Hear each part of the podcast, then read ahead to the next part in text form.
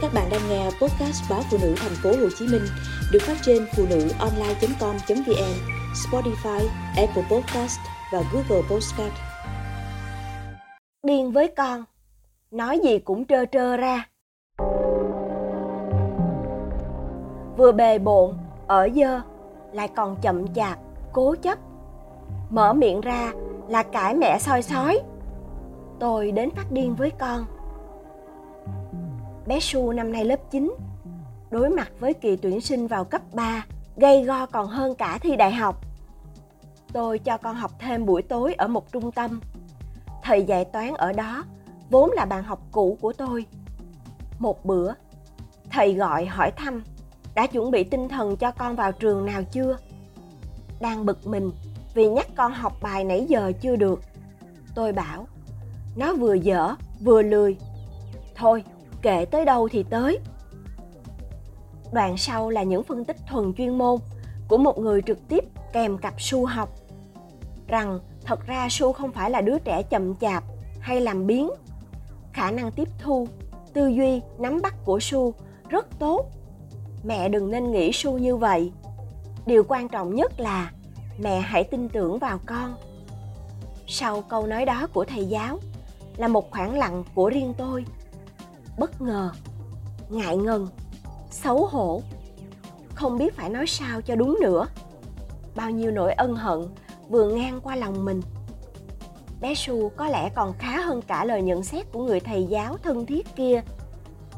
Là một cô bé nhạy cảm, có tư chất. Nhưng su cũng thừa hưởng đâu đó cái tính bốc đồng, ham chơi của đa số đám nhóc bây giờ. Còn bé cũng chỉ ưa ngọt ngào không thích bị mẹ sẵn giọng hay la mắng. Mà tôi thì nhiều lúc tôi tự bào chữa rằng cuộc sống bây giờ bao điều lo toan. Mình đã bận rộn kiếm tiền rồi, chậm chạp, cố chấp, mở miệng ra là cãi mẹ soi sói. Tôi đến phát điên với con, nhiều lần đã cố nhẹ nhàng khuyên nhủ, nhưng hai mẹ con cứ nói tới là ầm ĩ. Tôi cũng đành bỏ cuộc đã có lần tôi thở dài than với bạn rằng, hình như hai mẹ con tớ khắc khẩu, chuyện gì cũng bất hòa, chẳng thể nào vui vẻ với nhau được một lúc. 14 tuổi, su khá phỏng phao, thích ôm điện thoại, ngại ăn, có những mối quan hệ bạn bè kín đáo đâu đó. Tôi luôn thấy mình không thể nào tin tưởng hoàn toàn vào con được đặc biệt là sau vài lần con bé lấp liếm nói dối hoặc gây ra chuyện ở trường. Con nói một đằng, cô giáo kết tội một nẻo. Bạn bè của con đôi chối thêm một đằng nữa. Cái nỗi khổ đang ở chỗ làm thấy cô chủ nhiệm của con gọi điện mắng vốn ấy, phải trải qua rồi mới có thể thấu hiểu, đồng cảm, lo âu, quê độ, tức giận buồn bật cảm xúc của một bà mẹ khốn khổ.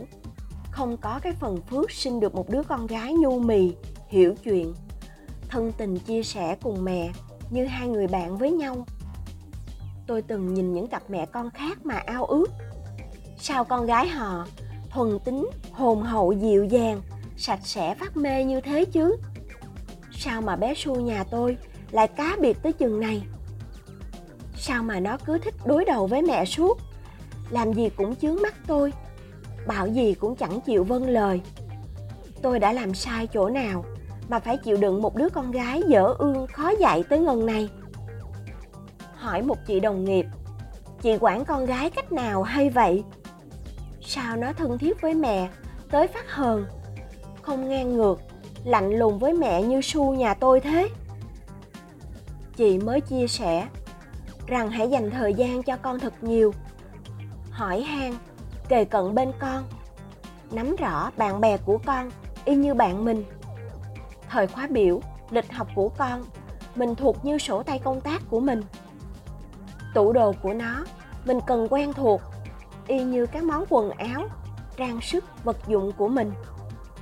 Phải như vậy thì mới có thể gần gũi, thâu tóm tâm tư tình cảm của một đứa con gái mới lớn. Chứ nào phải đơn giản đâu mà lầm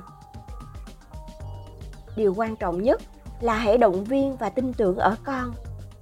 Con cái chúng ta rất giỏi. Nó có thể làm được, bao quát được, tự quyết định được.